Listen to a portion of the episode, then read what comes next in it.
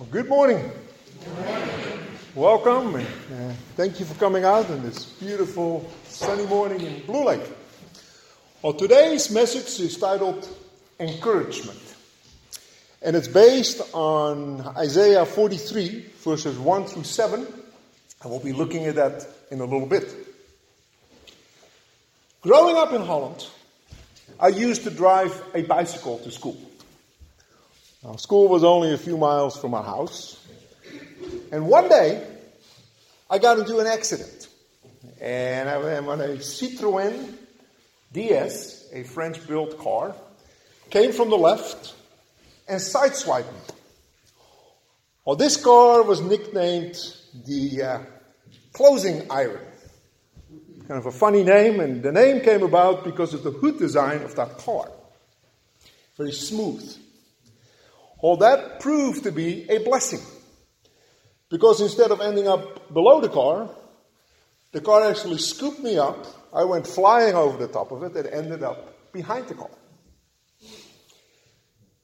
No broken bones. That was a good thing. But I had a dislocated tendon on my lower leg just above my ankle, and it required a cast. Not a fun experience for a kid that was always on the move. But words of encouragement from my mother gave me the comfort and inspiration to get through it all. Then, about a decade later, after turning 18, I was eligible for driving courses, which in those days, in the late 70s, took a minimum of 20 lessons, or about 5 months, before attempting the first exam, of which I passed the written test without any trouble, but I failed the driving test. I was so distraught about this. Never before had I failed a test, and I felt like a failure. But it was my dad who had kind words of encouragement, explaining that in Holland, only 20% of people pass the first driver test. These words of encouragement gave me the confidence to embrace continued driving courses, and a few months later, I did pass for the second time. Then Chuck Swindoll's book, on illustrations and quotes, he writes about a 9-year-old boy who had been marginally successful playing the piano. And his mother decided to take him to a concert to listen to the great pianist Paderewski. Once he got into the concert hall, she found some seats close to the stage, but then the mother actually spotted some friends and started talking to them. So the boy is sitting there, all by himself, staring at this giant black Steinway piano at the stage. The keyboard lid was already lifted, and he was mesmerized by that beautiful grand piano. So he couldn't resist, snuck out of his seat, then slipped down the aisle, and he stepped up the stage, sat down on that leather bench, and he started playing Twinkle, Twinkle, Little Star. All the people in the audience were getting annoyed. Who is this kid? Where are his parents? The mother abruptly stopped talking, socializing with her friends. She was embarrassed beyond words. Meanwhile, the great Paderewski, who was in the back putting his tie together, heard what was going on. So without the boy seeing him, he walked on the stage, came up from behind him, reached over the little boy, and he improvised and harmonized a beautiful melody to go with Twinkle, Twinkle, Little Star. Then he gave the words of encouragement to the little boy to keep playing. Don't quit. Don't stop. After about 10 minutes, they concluded. and the audience broke out in a thundering applause. Now, speaking of encouragement, a few weeks ago we watched the movie Flags of Our Fathers, based on a book written by James Bradley. It tells the story of James's father and 5 other Marines who raised the flag over Iwo Jima. In a 36-day battle during the Second World War, on this small volcanic island in the Pacific Ocean, 22,000 Japanese and 7,000 Americans were killed. The iconic picture by the AP photographer Joe Rosenthal of the planting of the American flag, praised all patriotic buttons. It became a symbol of encouragement to all the folks at home.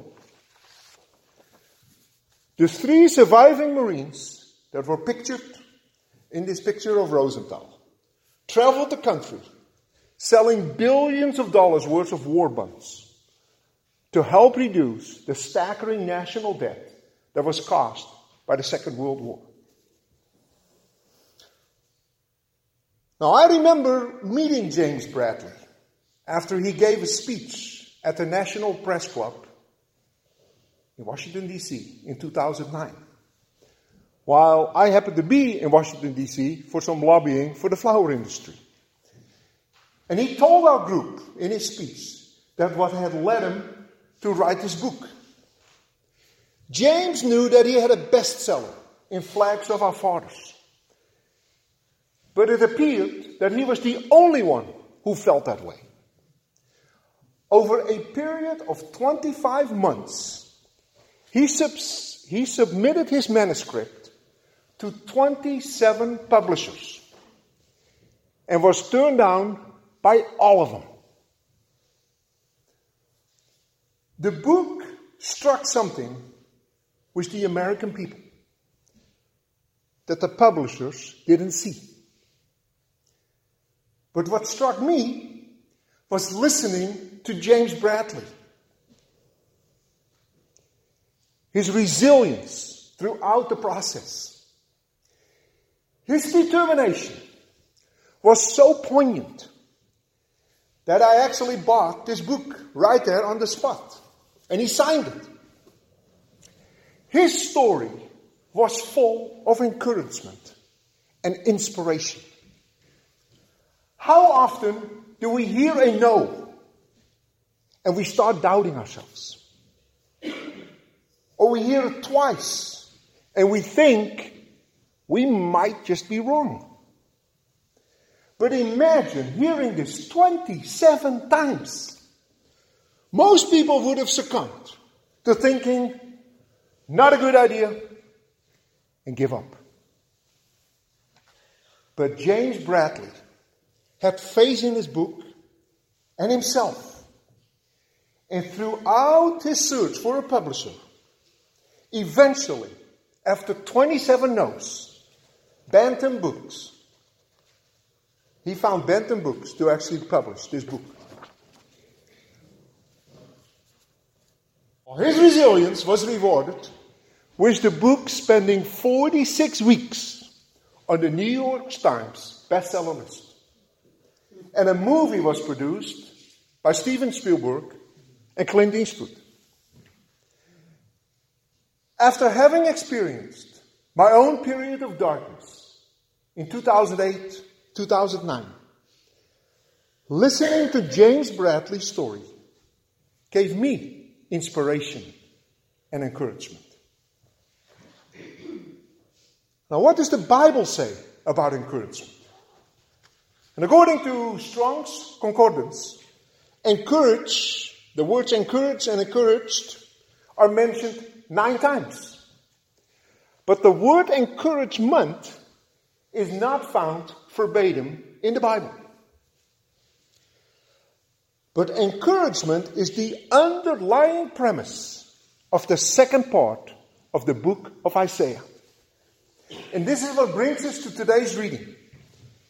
In Isaiah 43, verses 1 through 7, which can be found in your pew Bible on page 672. And I'll give you a moment to look it up.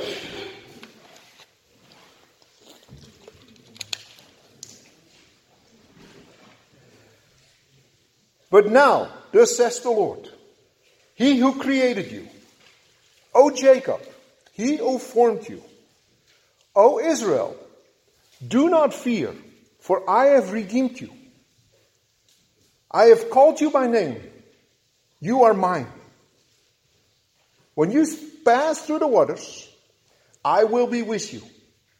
And through the rivers, they shall not overwhelm you. When you walk through the fire, you shall not be burned, and the flame shall not consume you. For I am the Lord your God, the Holy One of Israel, your Savior. I give Egypt as your ransom, Ethiopia and Seba in exchange for you. Because you are precious in my sight and honored, and I love you. I give people in return for you, nations in exchange for your life. Do not fear, for I am with you. I will bring your offspring from the east and from the west. I will gather you. I will say to the north, give them up. And to the south, do not withhold. Bring my sons from far away, and my daughters from the end of the earth. Everyone who is called by my name, whom I created for my glory, whom I formed and made. Please bow our heads. Guide us, O God, by your word and spirit, that in your light we may see light, in your truth find wisdom, and in your will, discover your peace through Jesus Christ our Lord. Amen.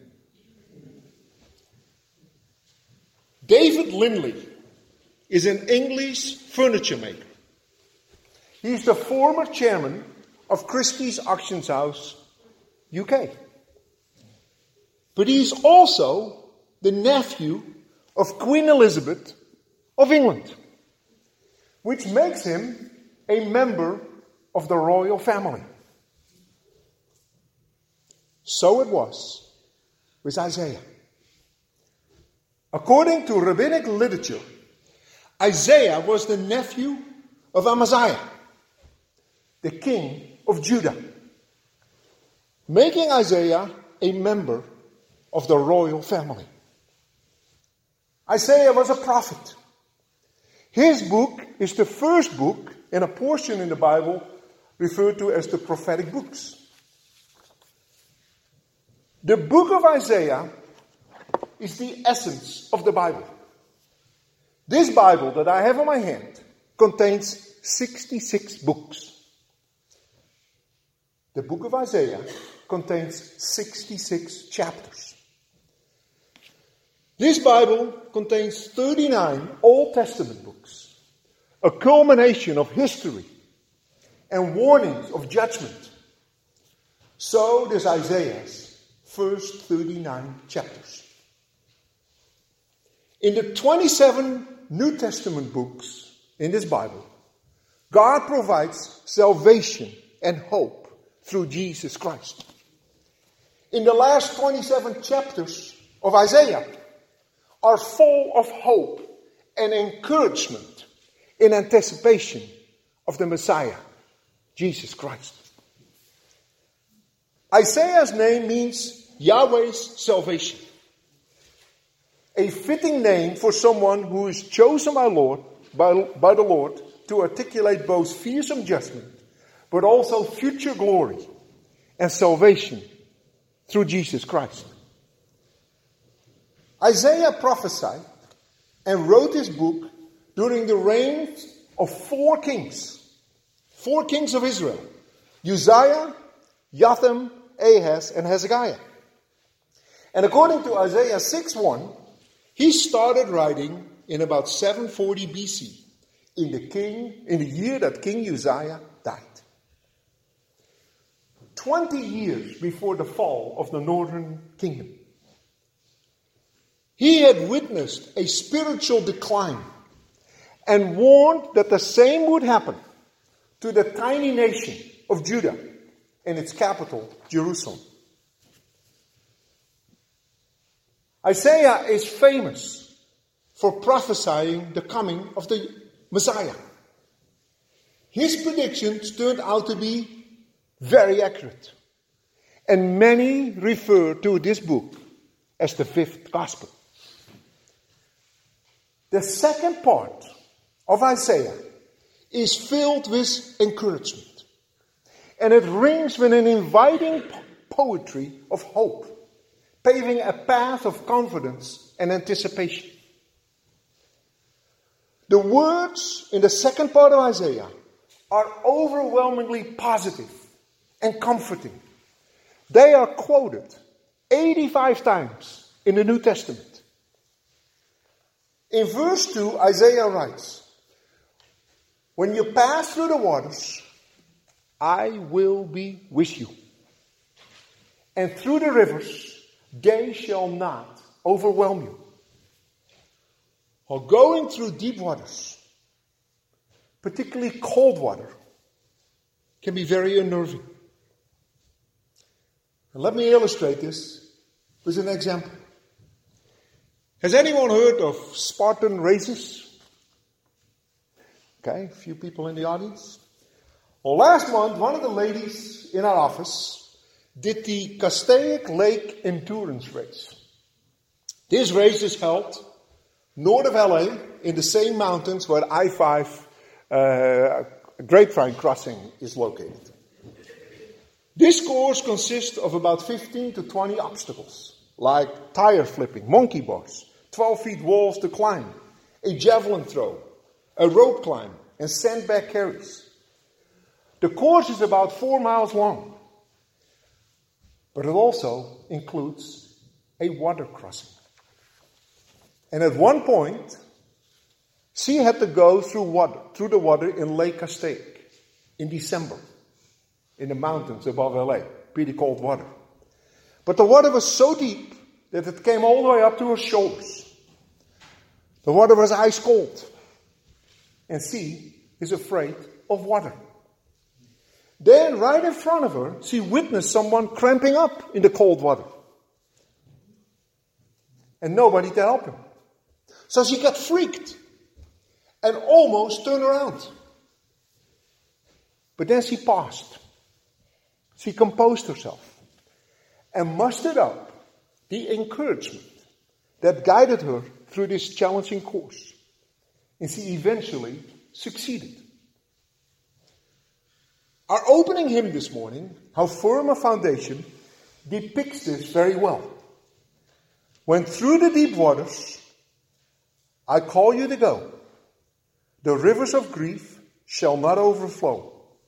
For I will be with you, your troubles to bless, and sanctify you in your deepest distress." In verse 3, Isaiah wrote, "For I am the Lord your God, the Holy One of Israel, your Savior. I give Egypt as a ransom." Well, decades later, when Sennacherib, the king of the Assyrians, was just about ready to fall upon Jerusalem, he was providentially diverted and turned his arms against Egypt. The Assyrians invaded Egypt. 5 years later, they captured and destroyed Memphis, the capital of Egypt.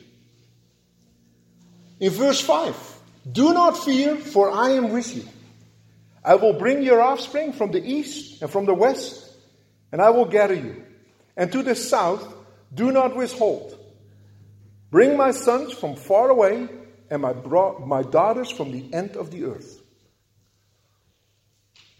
Or the diaspora, after the fall of the northern kingdom, and later the southern kingdom of Judah, and finally the destruction of Jerusalem in 70 AD, scattered all the Israelites across the Middle East and parts of Europe. And for the next 1800 years after the fall of Jerusalem, most Jews were living in all parts of the world except Israel itself. This verse in Isaiah 43:5 was the precursor of the Jewish word Aliyah. Aliyah literally means going up. And it connotes the aspiration for the Jewish people to return to their homeland. And a large-scale emigration of Jews back to their homeland began all the way back in 1882. And since the establishment of the State of Israel in 1948, millions of Jews have moved back to their homeland. But it gets interesting. In verse 6, Isaiah foretold, I will say to the north, give them up. Well, what does that mean with the north? What does he mean with the north? Well, the largest country north of Israel is Russia, which at one point had a huge population of Jews. That call to give them up came from the international community in 1970, after a group of mostly Russian Jews organized a plot to buy all the seats on a domestic flight from Leningrad under the guise of a trip to a wedding. The plan was to actually hijack the plane, fly to Sweden, and then eventually move to Israel. One of the participants of this group was a former military pilot who had experience flying this particular plane. On the morning of June 15, 1970, the group arrived at that airport in Leningrad, only to be arrested by the KGB. They were charged for high treason, punishable by death under Russian law. 2 received the death penalty, the rest sentences from 4 to 15 years. But after international protest, the Supreme Court in Moscow modified all the sentences. But that's not where it ended. Strong international condemnation caused the Russian authorities to significantly increase the emigration quotas. In the decade prior to 1970, only 4,000 people had been allowed to leave the USSR. In the 10 years following the trial, 246,000 Jews received visas to leave Russia and were allowed to move to Israel. In 1989, Soviet President Mikhail Gorbachev decided to lift all the restrictions on emigration. And according to Israel's Central Bureau of Statistics, more than 1 million former Russian Jews have moved back to their homeland. See this vase of beautiful flowers? Well, believe it or not, these are ranunculus. Ranunculus have been around for a long time. And there have been many common historic species of ranunculus. But out of those came these hybrids that are called butterfly ranunculus, with hundreds of blossoms in one vase. So it is in the writings of Isaiah 11:1. A shoot shall sprout from the stump of Jesse, and from his roots a bud shall blossom. So after almost 2,000 years, 1,500 years of Jewish forefathers, out of the stump of Jesse came Amaziah, Jesus Christ. Friends, the words written by Isaiah 2,600 years prove to be very accurate in many respects. They were also very comforting to the people in Israel at the time.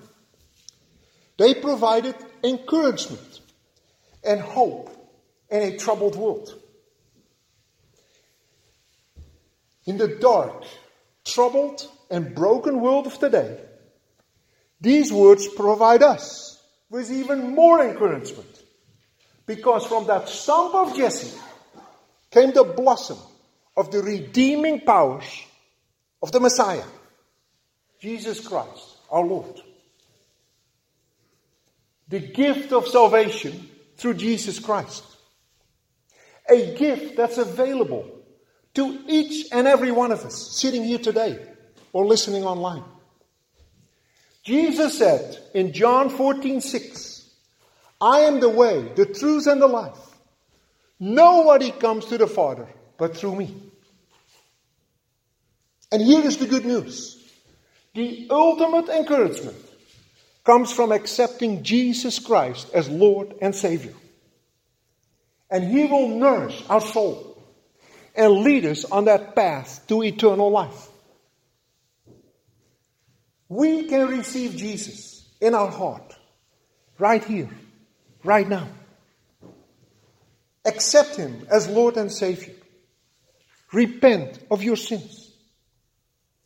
With encouragement, faith, and trust in Jesus, we look forward to the ultimate prize, the kingdom of heaven.